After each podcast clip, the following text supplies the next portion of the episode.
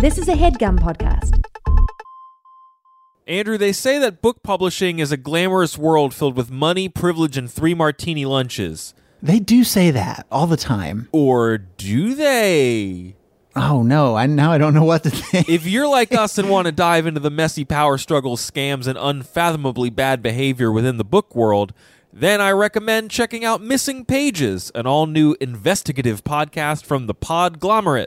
It's hosted by literary critic and publishing insider Bethanne Patrick, who spills the tea on some of the world's most famous and infamous book figures. On this week's episode, raw, transgressive, and true praise for hard hitting books made JT Leroy the talk of the town, but was JT who he said he was? Beth Ann parses good intentions and messy outcomes in one of the book world's most complicated stories and biggest hoaxes. I love a hoax. Ooh. This, uh, this is a lot of superlatives. I'm hooked. I'm really hooked. Missing Pages is worth the hype. I mean, where else can you hear your favorite authors, publishing insiders, and a circus of NYC media elites tell the real story, unfit for print and perfect for podcasting? So go ahead, find Missing Pages wherever you find podcasts.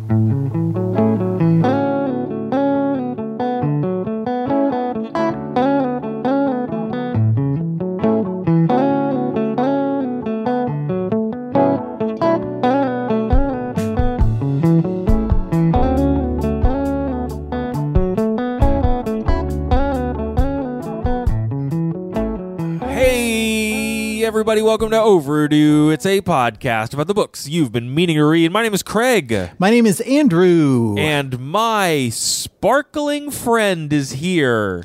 Pew, pew, pew. My shiny friend is mm-hmm. here. Mm-hmm. dazzling. My I'm dazzling. illuminating friend. Mm-hmm. You got any more synonyms in that in the hat, or I see you digging around? You look like you've run out of them. Uh, I my brain went to voluminous, which is not.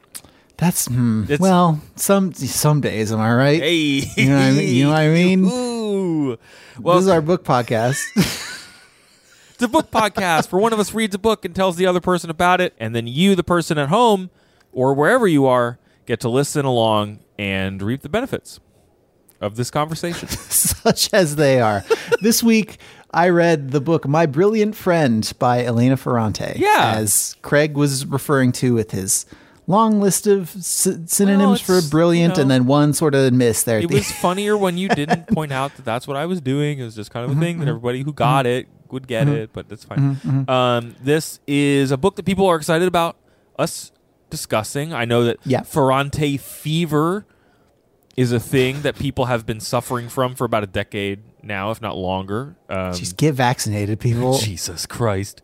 Uh, this is the first of Ferrante's four Neapolitan novels. Usually there's three flavors in Mm-hmm. Neapolitan novels. Um, So we'll discuss which one of those this one is. I'm surprised she found the fourth flavor. Didn't know there was one. Is well, if most containers just aren't long enough, like it, Neapolitan ice cream does have a fourth flavor, and it's pistachio. Yeah. or is it mint? I think it's mint.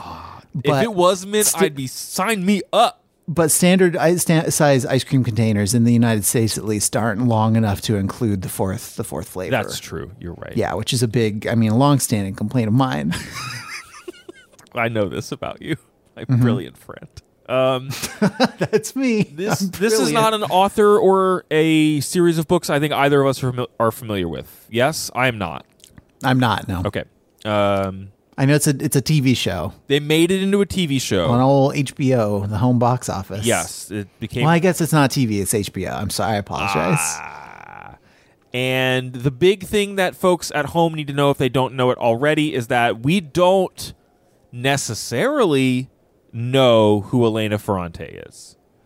well, I don't think anybody knows who she is. who they Uh, are. Who? Yeah. Mm, there have been some strong guesses and some investigative reporting into the subject.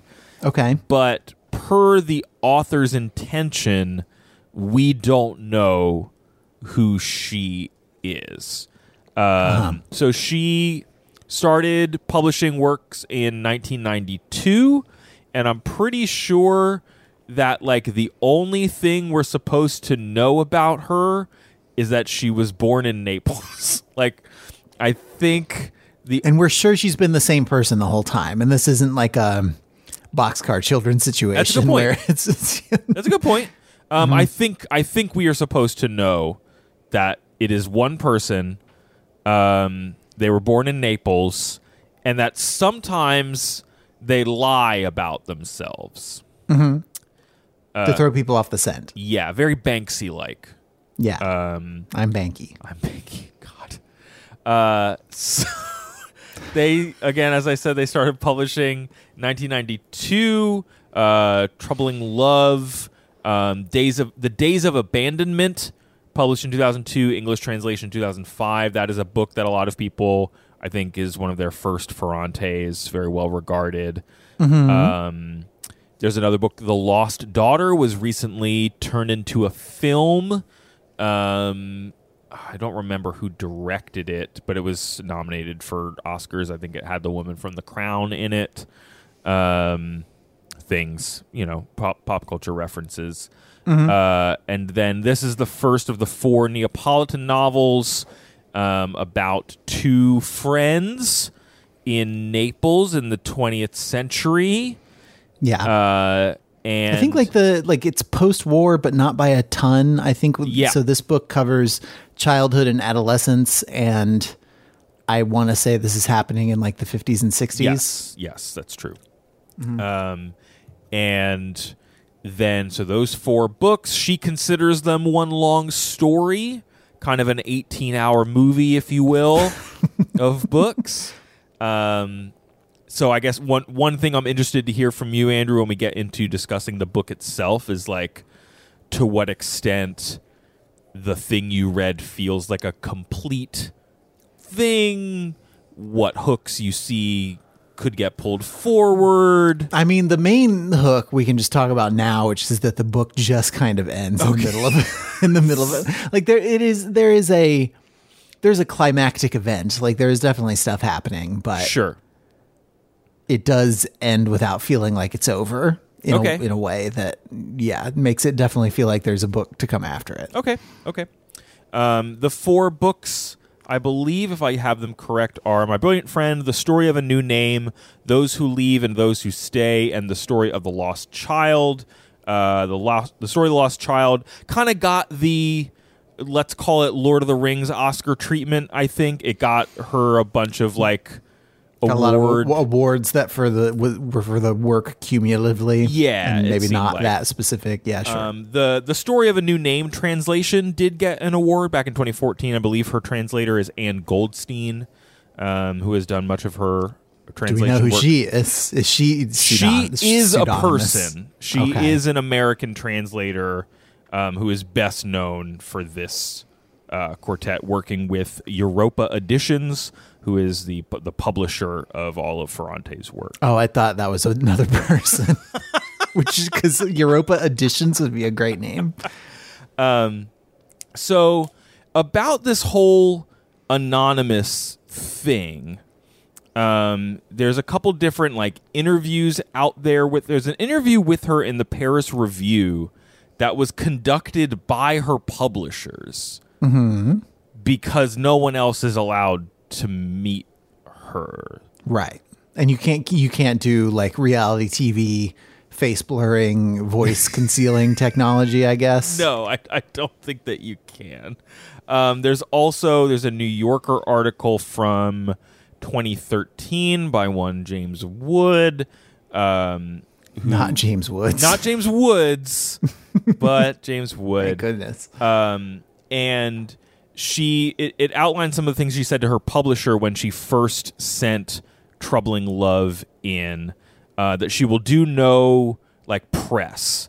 Um, i will be interviewed only in writing but i would prefer to limit it even that to the indispensable minimum. Uh, quote i believe that books once they are written have no need of their authors. If they have something to say they will sooner or later find readers. If not they won't I very much love those mysterious volumes, both ancient and modern, that have no definite author, but have had and continue to have an intense life of their own. They seem to me a sort of nighttime miracle. like the gifts of Befana. I don't know what that reference is. Um, true miracles are the ones whose makers will never be known. Besides, isn't it true that promotion is expensive? I will be the least expensive author of the publishing house. I'll spare you even my presence. Yeah, I guess if you don't do book tours and you don't, yeah, you don't need anything really. That yeah, you get to you don't cost that much. What do you think about the anonymous author thing in general, Andrew? I mean, It's I not thing I feel any. like we encounter a lot these days, which is probably part of the. In, in the articles I was reading about her, sorry, I'm just going to keep talking. The articles I was reading about her um, talk about the like the kind of cult of personality around someone who doesn't want to be known, and like how much should we respect that? What is the impulse to want to uncover that? Mm-hmm. Yada yada yada. Why- What is your reaction to that in general? I mean, it, I I don't have any thoughts about anonymous authors writ large. The only, literally, the only other one I can think of off the top of my head is like that time that J.K. Rowling decided Yeah.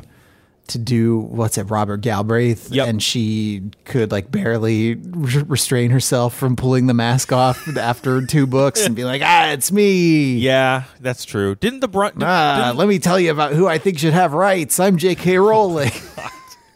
didn't the Brontes publish pseudonymously pseudonym Sud- Currer Bell and Anton now Bell and whatnot? They did, but I mean, I think there's a difference between. Well, mm, maybe there isn't a, as much of a difference as I would like there to be between people doing it in like the 19th century Yeah. because women couldn't do anything, and people doing it now. Um, I, I, th- there's a there's a small difference, but yeah, there probably maybe there are some people who are trying to escape gendered. Like uh, Ferrante herself has a quote about people who insist that um, she's actually a male writer. Uh, she told a Vanity Fair interviewer, I guess, and that um, questions about her gender are rooted in a presumed weakness of female writers. Yeah, sure.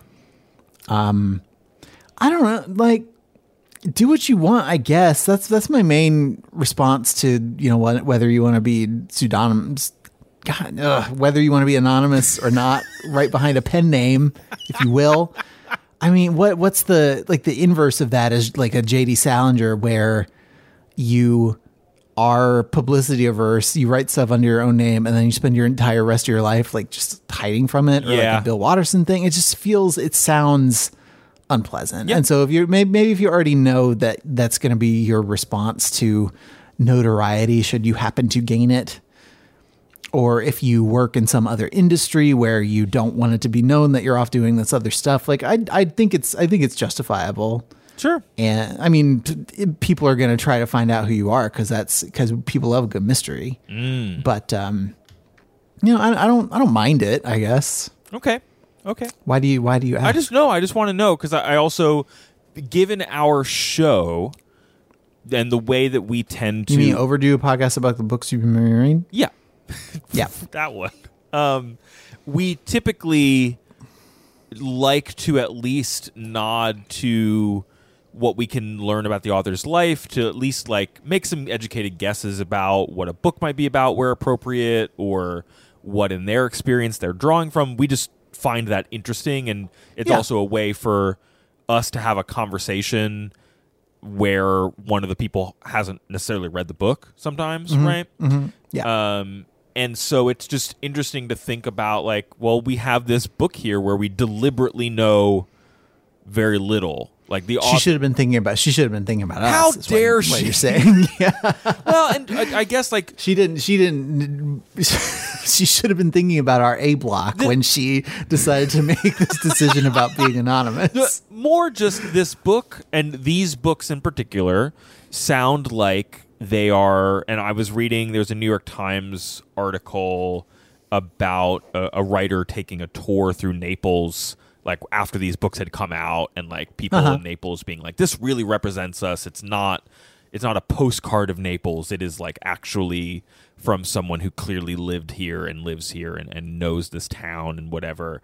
Um and I feel like normally we would have some interesting we we would read in a lot of that based on what we have learned about the author elsewhere.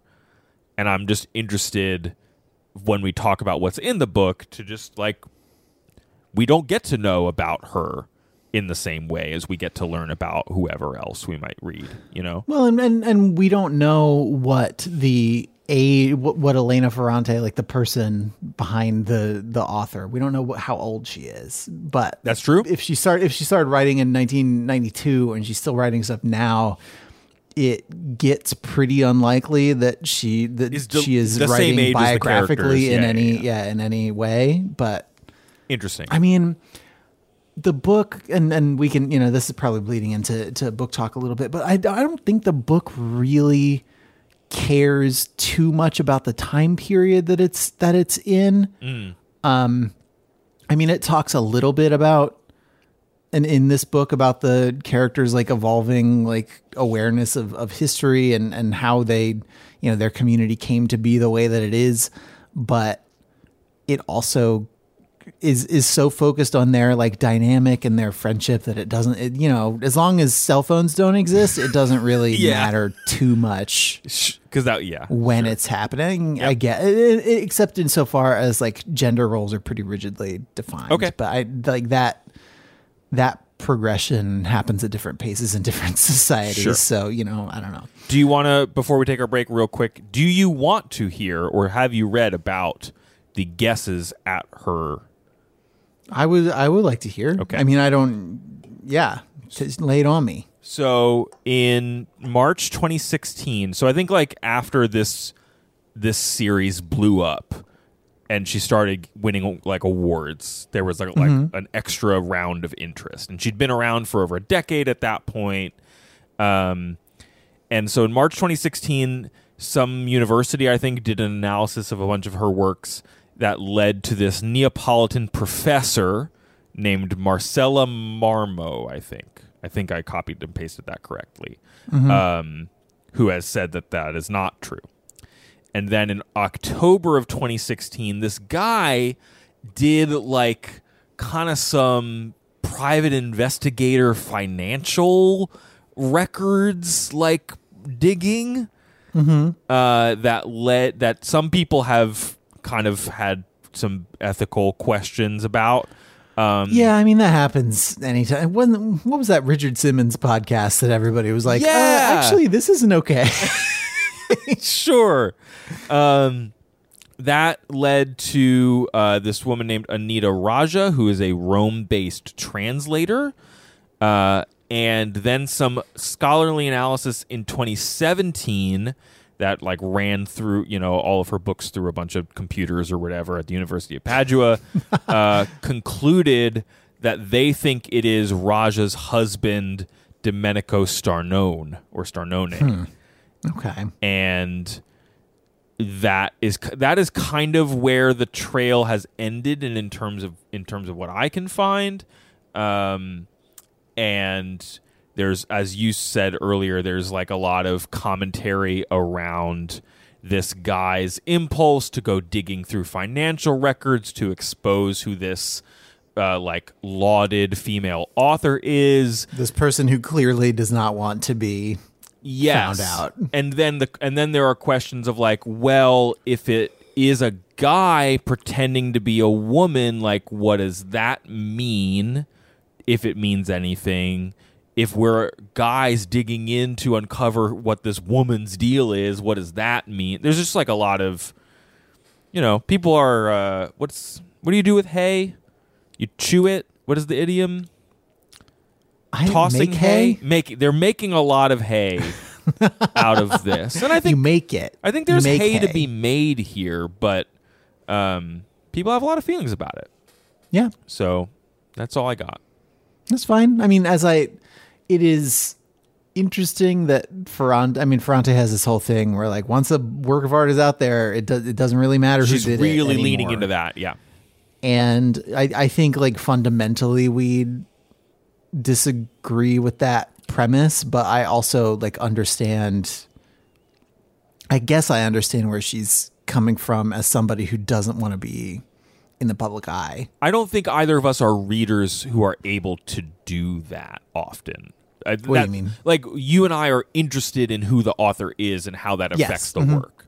Yeah. Um, which is also why I found it interesting that so the guy who made the HBO show, he actually tried to adapt The Lost Daughter years ago, and she gave him six months to come up with an adaptation that she would approve of, and he failed. And so she Whoa, she took the rights back, and then out of the blue, like almost ten years later. She, he got an email that was like, "Hey, do you want to make this HBO show?" Mm-hmm. from her.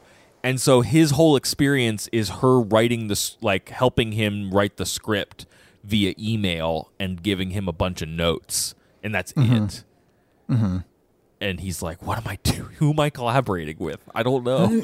Yeah, that's. I mean, that's interesting. As if he, assuming that he got verification of her identity from her publisher or whoever it is who who would have been working with her. But yeah i don't know I don't know. I don't know if there are a bunch of like pretend Elena That's Ferrantes the other out there thing doing I like a TV about. development. Deals. yes exactly um, so yeah that there's an article in new york times magazine called elena ferrante stays out of the picture by uh, merve emre that you can go read that has a lot of that stuff in it it's pretty cool um, yeah let's take a break and then you can actually tell me about this book that from written by someone that we will never know All right, let's do it.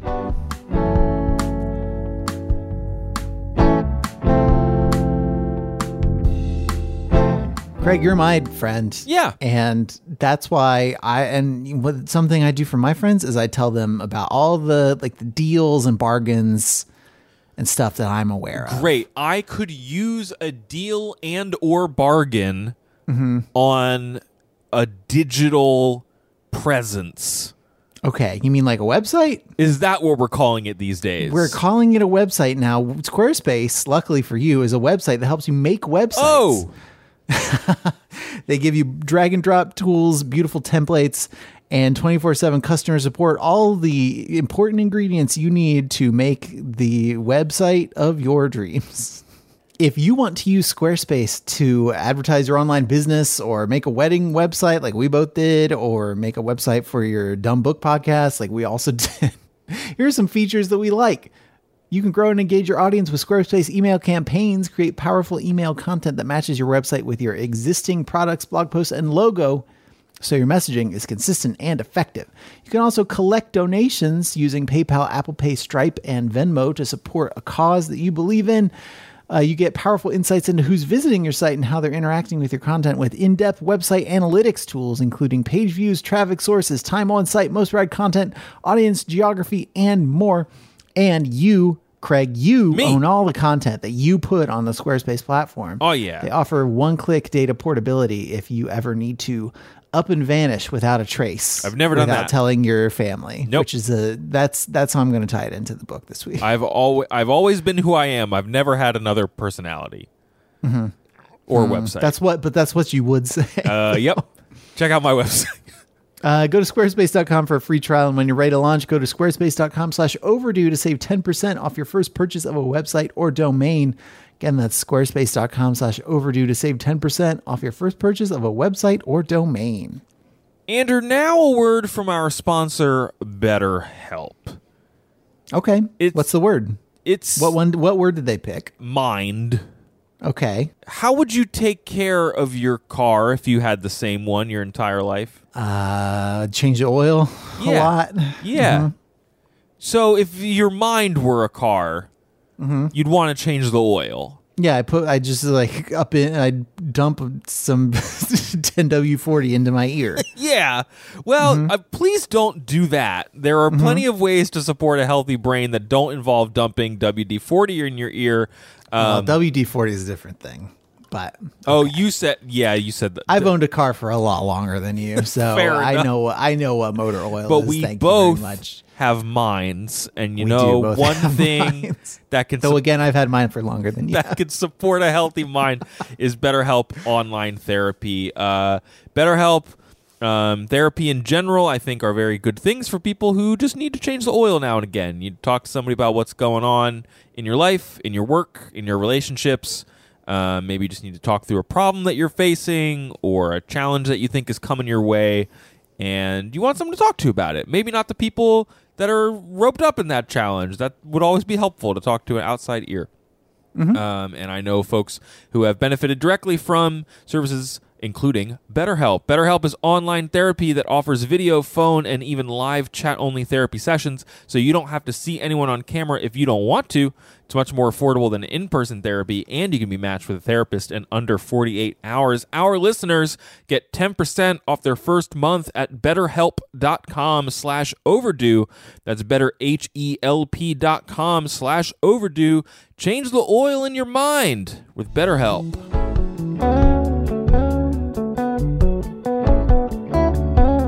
So the thing about this book Okay.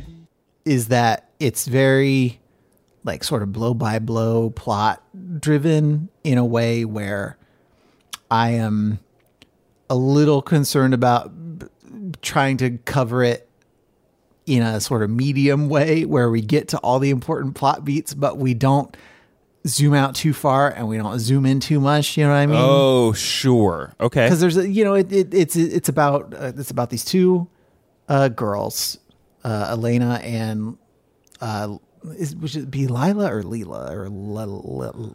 lila Let's say lila let's say Lila. It's probably Leela. rafaela is her full name Ayala. Leela. I'm gonna say Leela. okay I've not say- watched the HBO show, so let's say Leela. Okay it's gonna bug a lot of people if we got it wrong but okay uh and uh, what how'd that sentence even start i got distracted by my pronunciation Elena garbage. and Leela uh, are friends. There's Yeah, two friends. girls in the book.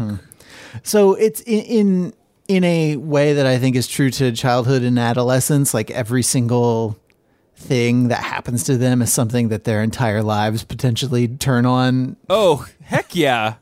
I remember that feeling. like every every time you briefly become friends with somebody and then stop being friends with them. Every time a boy is like briefly interested in you, but you're not interested in him, but he's interested in your friend, or hmm. you've got two people who are sort of crushing on the person at the same time. Like pretty much every test that you take in school, like every single thing in a very granular way, you remember, and it's described in this book okay. Yes. um, which I'm not which I'm not saying is a bad thing. I'm just saying for like purposes of, of talking about it with somebody who hasn't read it. Would be difficult. I want to make yeah, I want to make sure I go into enough detail but not too much detail. this kind of gets into um yeah some of the reviews i read were like the beginning of this book didn't feel quote unquote plot heavy it just was like kind of adolescent vibes. And Yeah, yes and yes mm-hmm. there are events and things that happen but it's just like things that happen to characters that teach you and them about themselves.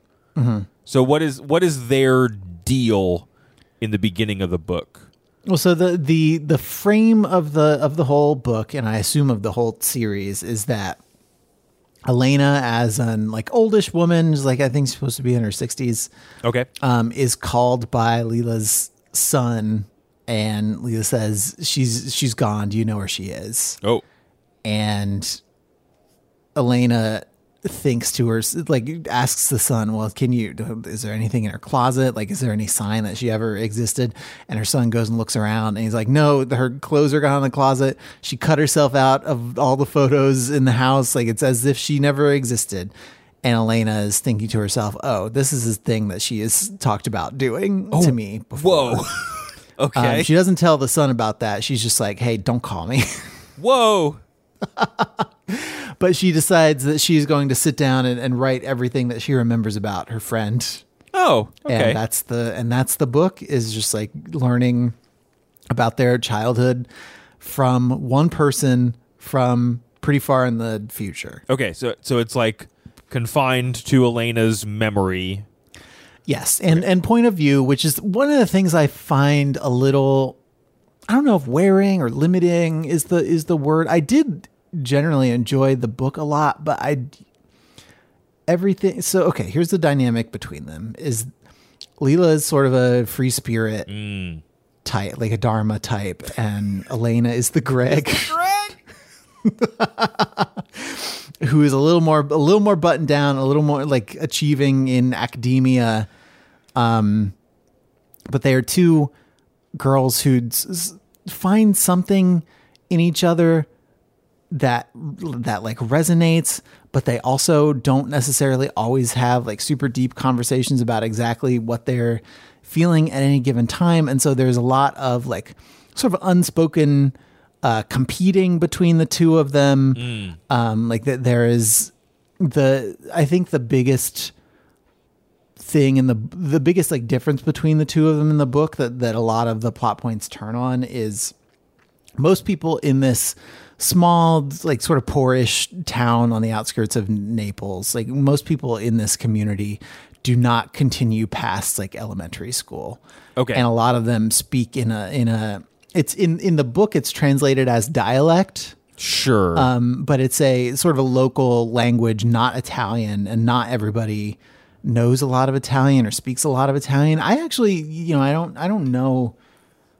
the extent to which that still like persists in Italian communities now. I'm sure there's still some local dialect that exists like separately from Italian as as a language, but Italian is sort of seen as a more academic, more like upper crusty sort of thing. And then if you really want to yell at somebody who lives down the street from you for doing something stupid, you do it in dialect. okay. Um, But Elena keeps going to school, like continues into middle school and then high school because I mean, initially because she wants to impress Lila, but then eventually, gradually, because she discovers that she's kind of good at it on her own and then like, discovers things about it that she likes. Um She's just like into it. Yeah, she's just kind of into it, but I feel like her the the limit of her perspective is that she always seems to feel like she's trying to impress Lila and Lila is like ba- barely paying attention to to what Elena is trying to do to impress her. Like to to the extent where, you know, they, they're both getting to be like 15 and 16, Lila has entered into a into a like a a an engagement that's going to become a marriage and we can talk about all the other personalities Yeah, yeah. in a little bit. But she's doing this while Elena is still going to school and has only more school to to look forward to. And she's she's praised by her teachers and she's kind of at the top of her class and she's you know doing very well by the measures of of academia. But is feeling increasingly alienated from like her the, the community she grew up in and Lila who like was originally sort of an academic rival but who has not been to school in quite some time.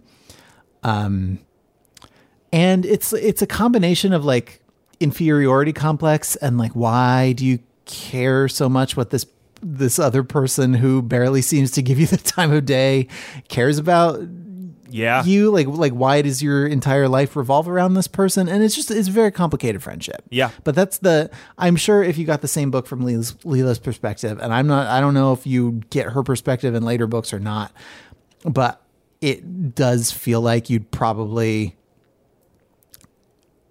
hear some of the same things about elena like elena sort of being mysterious and unknowable and always like lila always trying to do stuff to impress elena and but does that does that make It sense? does, Like, no. In in in this book, it feels like it feels like a, a very one way street the vast majority of the time. Well, and that- and it does. It's a little. The, the word I want to go for is like samey or something. It's just a. It's a little. It's a. hmm. Is it hard? You just feel like it might not, for you as the reader, it ne- didn't necessarily sustain itself through the whole book as like an interesting.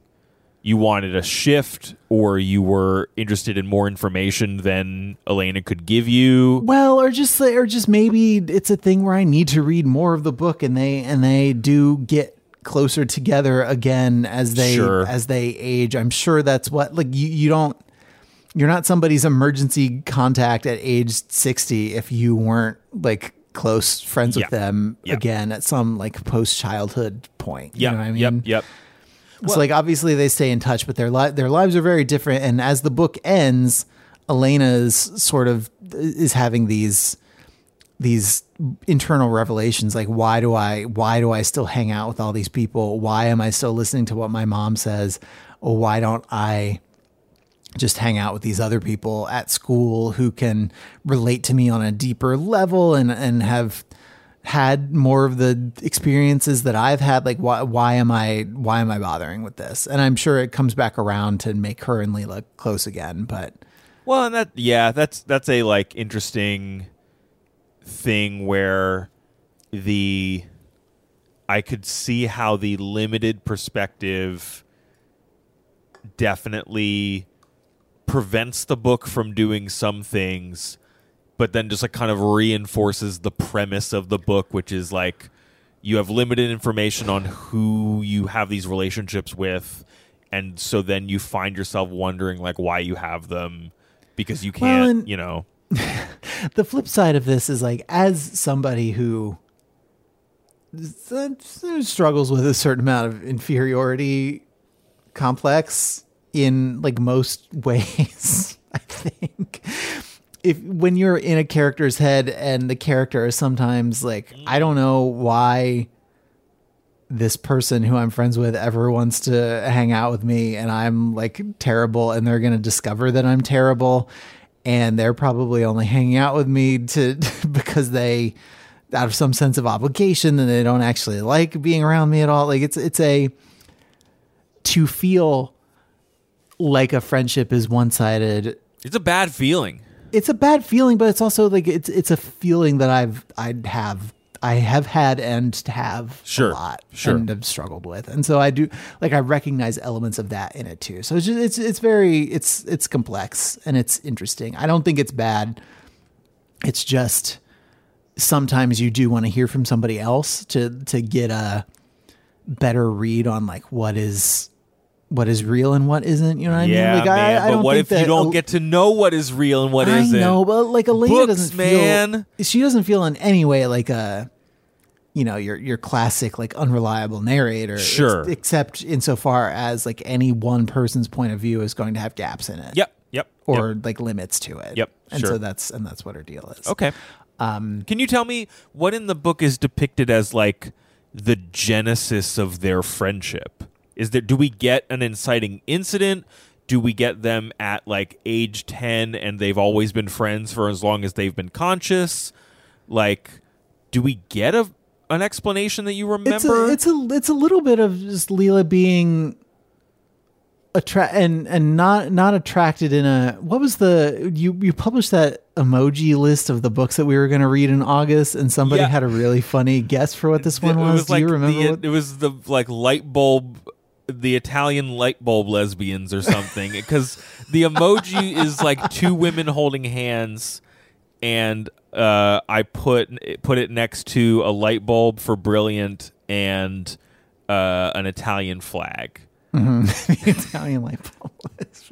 But I think what you're saying is like this is not a romantic relationship no, that it's the not girls like have, even though women there have. are there are small like hints of that in places. I don't think that's meant to be the the thing we're supposed to be reading Sure. the book. Okay. But but like th- so they're just kids in this very dangerous neighborhood and it seem they seem to relate on a on a similar level in school because and, and Lila in particular is like she's just like really smart. She knows how to read. She kind of taught herself.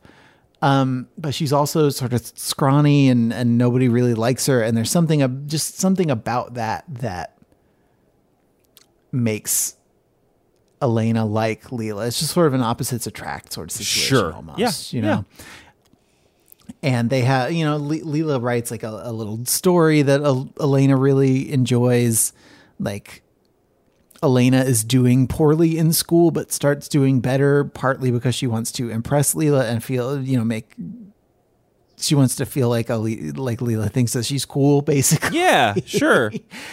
and they have and they have this one little like a misadventure where they like drop each other's dolls down a grate in the street basically Uh. and then they convince themselves that like a local mobster guy like took them and they go up to this mobster guy's house and they are like give us our dolls back and he's like i don't know what you're talking about but i like your spunk here's some money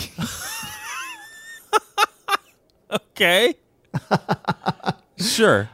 Um, but and it is my understanding that like I don't correct me if I'm wrong. Does that guy come back later and is part of the Yeah. plot?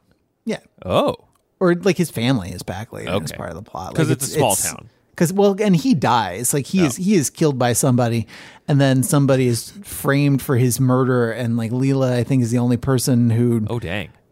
who guesses or thinks that his murderer wasn't the person who everybody says that it is I thought that was just going to be a little slice of life anecdote. We weren't no, it's not a little slice of life anecdote. Like th- there is some class stuff going on. Okay. Like this this town is very much run by like a couple of richish families, like yeah. and everything and everything that happens in the book is like revolves around those two families. In addition to this relationship between Elena and Lila, okay. um, but yeah, there's this description early on in the childhood section that I just think is is very like I I, I think it's really it, it really illustrates the dangerousness of the era. oh sure. Um, so it's talking about uh, the a teacher in their class. Like Lila's played some prank where she's uh, dipped little pieces of paper in ink, and then she's th- wadding up the little pieces of paper and throwing them at people and getting ink all over everything. And the teacher goes to, you know, discipline her, and she she. Uh, the teacher stumbled. It wasn't clear on what, lost her balance and fell, striking her face against the corner of a desk. She lay on the floor as if dead. What happened right afterward, I don't remember. I remember only the dark bundle of the teacher's motionless body and Lila staring at her with a serious expression. Uh, I have in my mind so many incidents of this type. We lived in a world in which children and adults were often wounded, blood flowed from the wounds, they festered, and sometimes people died. Uh, and then it goes on to describe many people in the sort of almost trivial ways that they die. Uh, one of the daughters of Signora Assunta, the fruit and vegetable seller, had stepped on a nail and died of tetanus. Uh, the sister of Giuseppina, Signor Peluso's wife, had died of tuberculosis at 22. Uh, our world was like that, full of words that killed croup, tetanus, typhus, gas, war, lathe, rubble, work, bombardment, bomb, tuberculosis, infection. With these words and those years, I bring back the many fears that accompanied me all my life. So Huh. people just like died more Yeah. often Yeah. of just like really casual things Stuff. and it was also a more sort of violent time i think or, or at least this this neighborhood is more violent where people could get like rivalries between families and people develop and they become these like generational things and people just beat the crap out of each other yeah.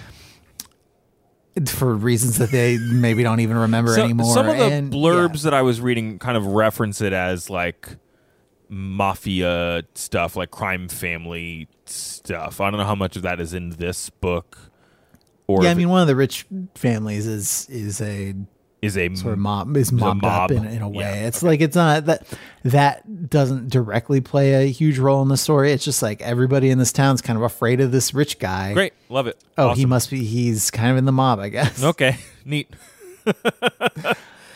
um, okay, so what leads to them like growing apart? Because you've referenced this kind of like obviously the the frame narrative thing, but like I, it sounds like the distance between them is as much of what animates the book as not. Yeah, a lot of it is just kind of the, the academic thing. Like Okay. they, they're just living different lives. So there, there's this whole thing where it talks a lot about about actual adolescence and growing up and your body changing. And oh like i am i am at one point elena says that her body is like rising dough because she just like she hits puberty and she gains a bunch of weight and she gets her period and she gets acne and she used to feel very cute and pretty and now she doesn't anymore. And then Lila used to look you know scrawny but then as if overnight she becomes more like womanly and everybody in town starts paying attention to her and um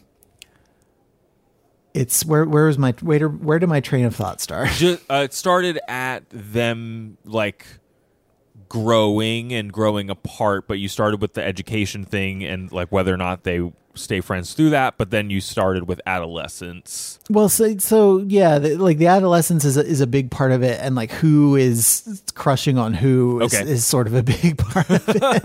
Okay. Um, but part of what drives their lives apart is sort of Le- Lena be Lila being um, pursued by these different romantic partners. Uh, the crime family is the uh, Solara family.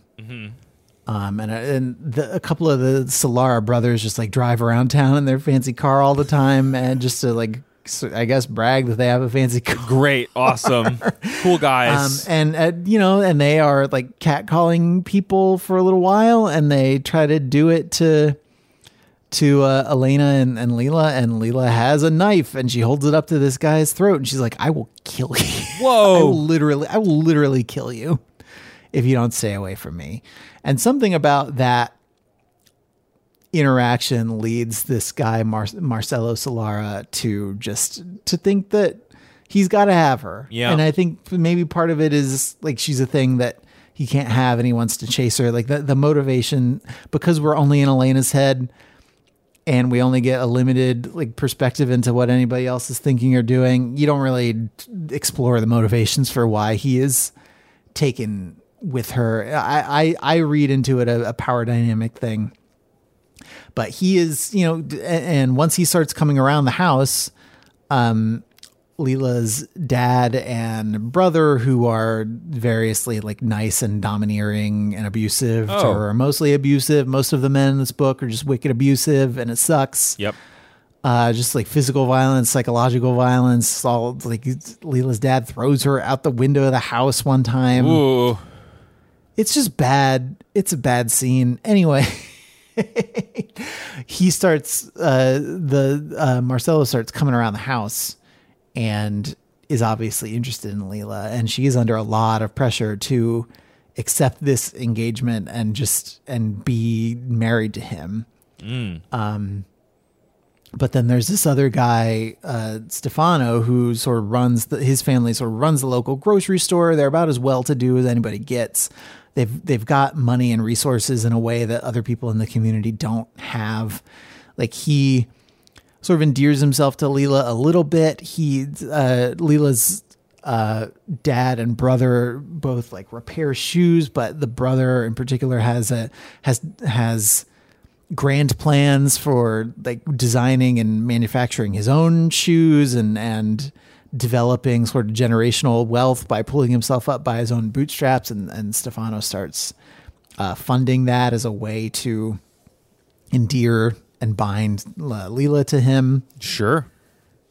but she is and she you know she gets engaged to him and is going to marry him. And so she is on this track where like most of the people in this community only had a little bit of school and then you know basically as soon as adolescence hits starts doing courtship stuff and is going to be married at 16 and and have kids the year after that and that's just kind of the way that it's going. And Elena is going to school learning all this all kinds of ideas about you know the difference between the proles and the and everybody else in the world like the haves and the have nots and and is exposed to this like communist professor who's who is instructing her and um just thinking a lot about like the nature of religion and the role that it plays and civically like she's learning academia stuff Yep. in a community where academia stuff is not really done or It's not valued tangible. It's not. Yeah. Yeah. Yeah. And so she is she's feeling you know I, i'm good at this. I started doing this to impress lila. It's tr- it's clear to me now that lila couldn't possibly care less about even though you know she she is good at it on her own. She develops her own voice. Like people in the school talk about how well written her stuff is. And and so much of what she's doing is to still like even into high school to impress Lila and make Lila think that she's smart and like aspire to this version of of Lila that she has in her head um but she is doing it herself like she is her own person Yeah.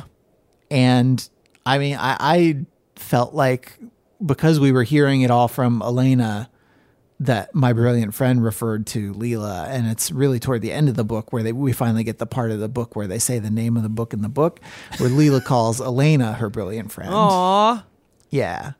Um, but are they friends at that point, or is it? They they are they are friends. It's just they they are on these very they keep they stay in each other's orbit. They keep getting drawn together. They are still like close in a way that you can be with somebody who you met at a really like formative time in your life. yeah.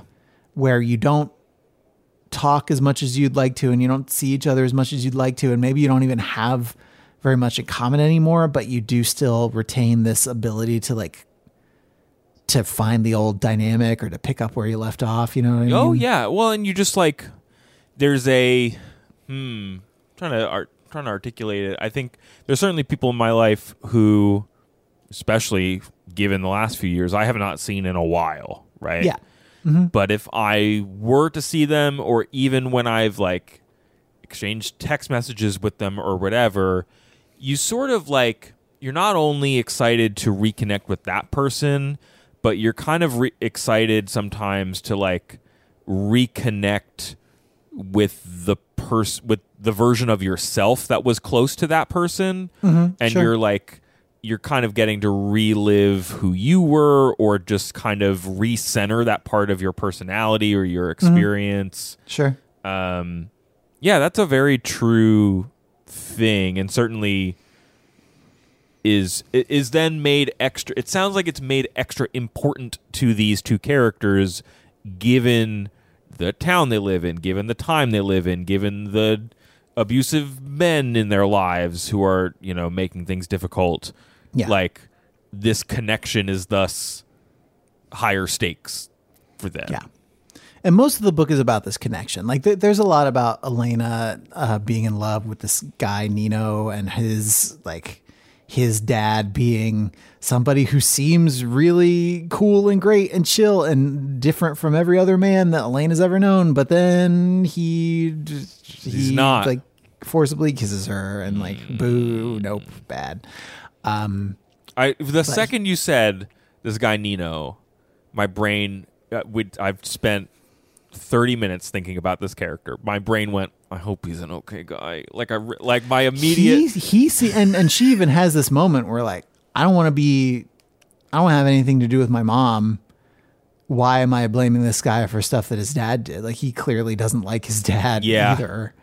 Um, but she has been sort of in love with him for a long time, and so I, I think later books are going to get more into their relationship. But that's something that he is also in academia. He is part of this other circle that by the end of the book, Elena is feeling like she needs to run toward because, Ah.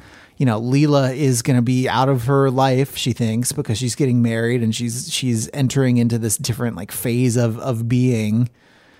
And Lila was the sort of link that held her to this community and to the people who she grew up with. And, you know, without Lila there, do I need to or want to be around these people anymore? And, and it turns out the answer is no, not really. Okay.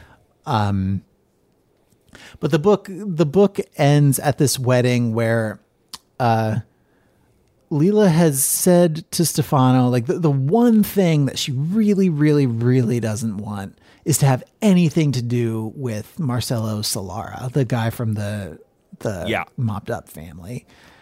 But because it's the you know it's the it's the family who kind of runs everything in the town and everybody is sort of indebted to them one way or the other. Like first the like patriarch of this family is going to be like the speaker of of honor at this wedding just because he like has to be like it's it's a wedding where everybody's trying to dress up and be fancy, which means they a lot of them are borrowing money, which means a lot of them are borrowing money from this guy.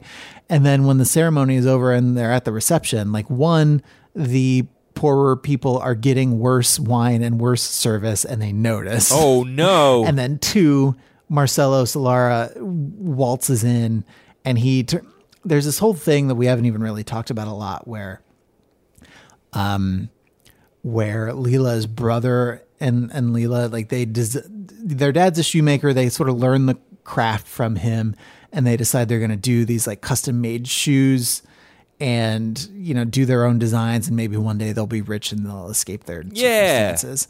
And for Lila that sort of becomes it's not really a thing that she fixates on anymore even though she was the sort of the creative force behind the the project Um, but there's this pair of shoes that she designed and her brother made, and it was really like a painstaking thing and a lot of a lot of effort and I don't know, like emotional capital, I guess, like went went into these shoes, and then uh, Solara walks into the wedding where she didn't want him at all, and he's wearing these this like first pair of shoes that she and her brother made, No. like as part of this project, and she is not happy. And my under my understanding from reading like a synopsis of the next book is that her marriage is basically over as soon as it starts because because Stefano has allowed this stuff to happen. Oh. God. But um yeah, I mean I, I don't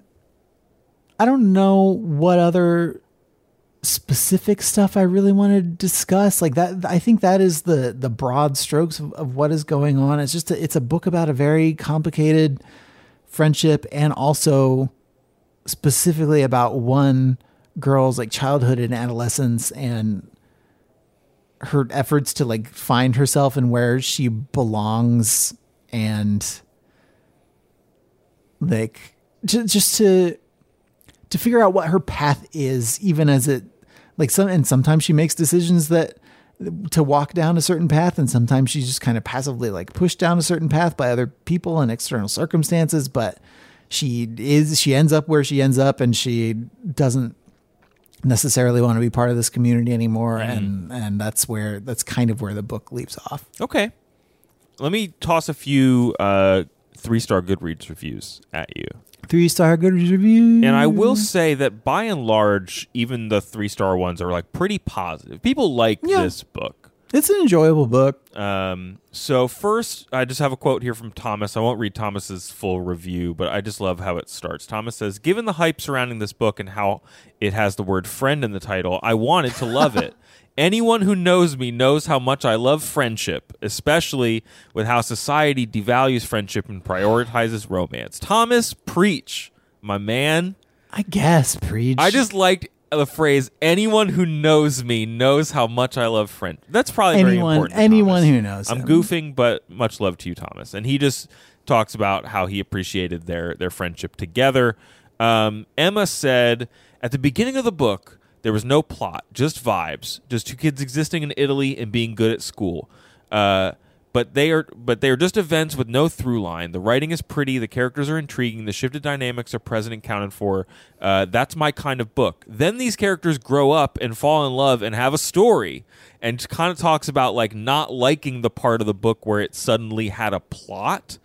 And that is echoed by Prerna, who said there's a lot to relate to. Um, their friendship is multifaceted. Sadly, the second half of the book left me feeling like I was reading the script of a soap opera, and the ending reinforced that with greater vigor. Did you feel It that does- shift it- in the book?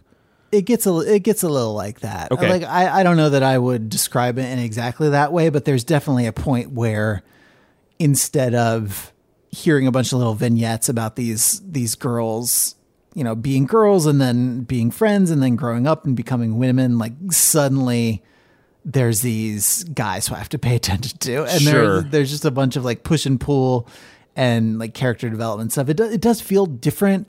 I don't think I. I think that the first part of the book flows into the second part of the book a little more naturally than than those reviews I would. I, I are have felt saying that, that, way are about saying that other it does. books. Yeah. Mhm. yeah. But I, I I see what they're talking about. I think that is a natural flow for a lot of these types of books. Like, I don't know, my brain, it is not the same type of character relationships at all, but my brain goes to how something like To Kill a Mockingbird is structured, where it's like, here's a bunch of kind of vignettes about these kids growing up, and then all of a sudden there's a plot that the whole town is involved in Yeah. and it, it it's that part is slow burning for a little bit and then it becomes what the book is about and obviously this it, it's not an apples to apples situation but I, I do think that some of these books about adolescence i'm reminded of tree grows in brooklyn also a little bit that like there's only so long that they can keep up the structure of uh, childhood vignettes before they just either stay like what is almost a short story collection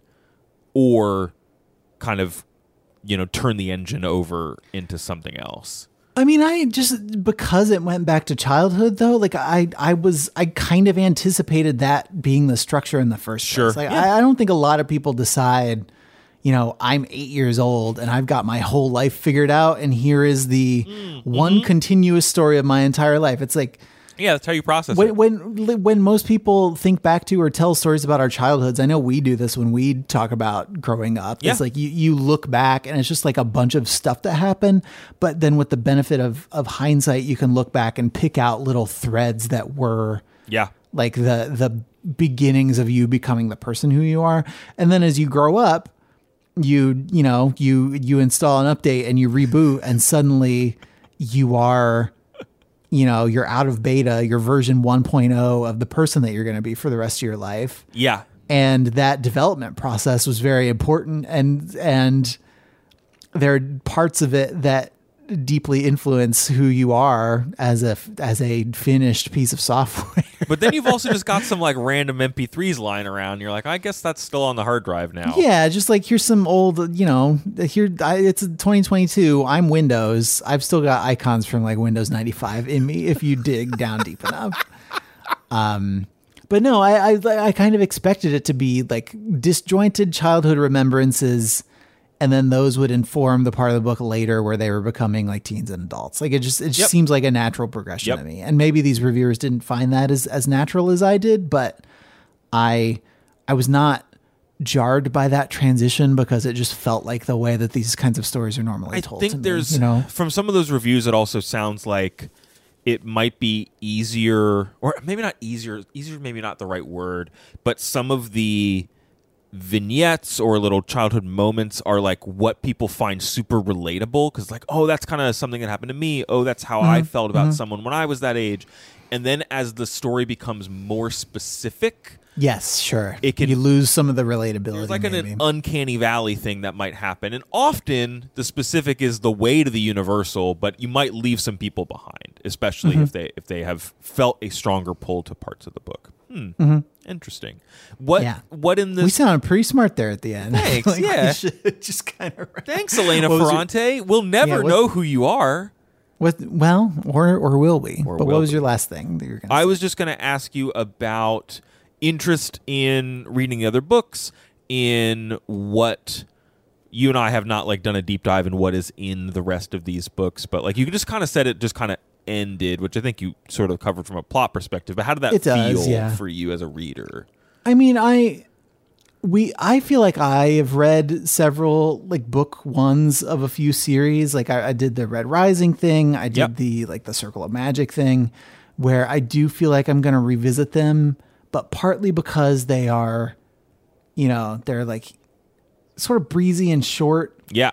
But in this book, I think reading three more that, d- to my understanding, are all longer than this one feels like a mm. heavier lift. And I like, I guess just like given this book, I feel like subsequent books are going to keep ladling out different like riffs on this similar dynamic between them. Like I, I feel like I can between the 60 year old woman at the start of the book who doesn't know the exact whereabouts of her friend, but does understand her friend well enough to know what probably happened. Sure.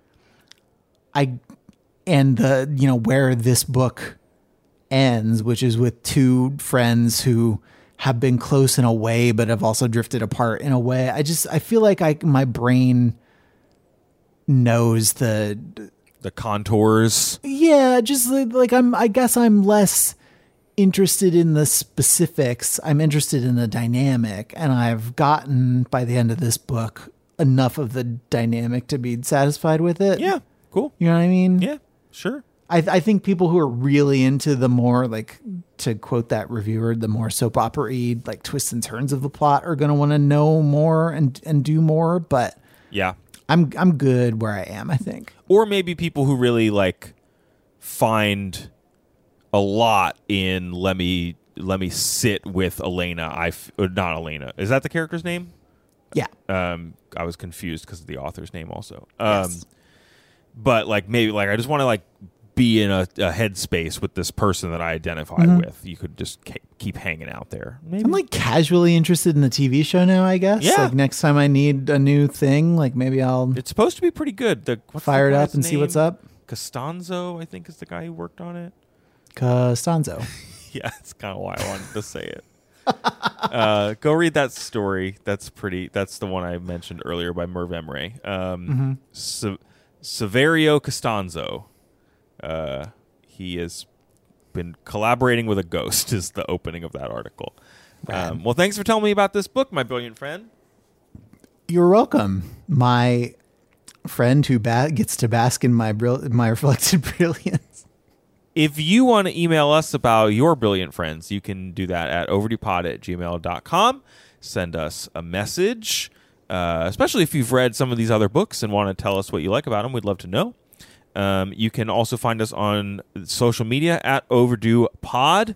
Thanks to Amber, Carrie, Allegra, Kristen, Catherine, Alex, Courtney, and more for reaching out in whatever time period since I last built that list. Uh, our theme song. Just, just like you've told me to stop saying we're back in every single episode, Okay. I do think we're going to need to stop referencing the fact Retire. that we're actually recording it. yeah, we can retire the bit there. Um, thanks to Nick Lerangis, who composed our theme song. Andrew, if folks want to know more about the show, where do they go? overduepodcast.com is our internet website. Up there, we have links to the books that we have read and are going to read. You click those, you go to bookshop.org, you buy the book, your local independent bookseller gets a cut, we get a cut, you get a book, and you get to support a bunch of people who are doing cool stuff, presumably. Like, uh, maybe your local independent bookseller is bad, but I feel like on balance, they're not. And you can usually like choose that too. Yeah, I mean the the site is going to tell you who you're actually buying the Yeah, thing from. So that's uh, patreon.com slash overdue pods, our Patreon project. Get access to our Discord server where I recently shared an AI generated image of what I think Tommy Cromie from Wolf Hall looks like. Yep. Uh, and by recently, again, I mean most of a month ago, I guess. Also on our Patreon, um, you can vote on our patrons' choice uh, book for each month. By the time this episode will have airs, we will have closed the poll for our 97 Club movie novelization poll. Um, we don't know who's going to win as of this recording. We'll find out. Uh, and also next week, I will be discussing uh, John Grisham's The Firm, um, our airport airport boys patrons choice poll winner. Can't wait. Can't wait to hear about this firm. I honestly know nothing about the firm. I don't know that it was written it. by John Grisham. Mm-hmm. I'm excited to bring my knowledge of sort of like legal shit. Like if I if I don't talk about the Good Wife like th- three times, Okay, great. then it's a failure on my part. I can't wait. think. Okay. All right, everybody. Thank you so much for listening. And until we hit you next week with some more words in your ears, please try to be happy.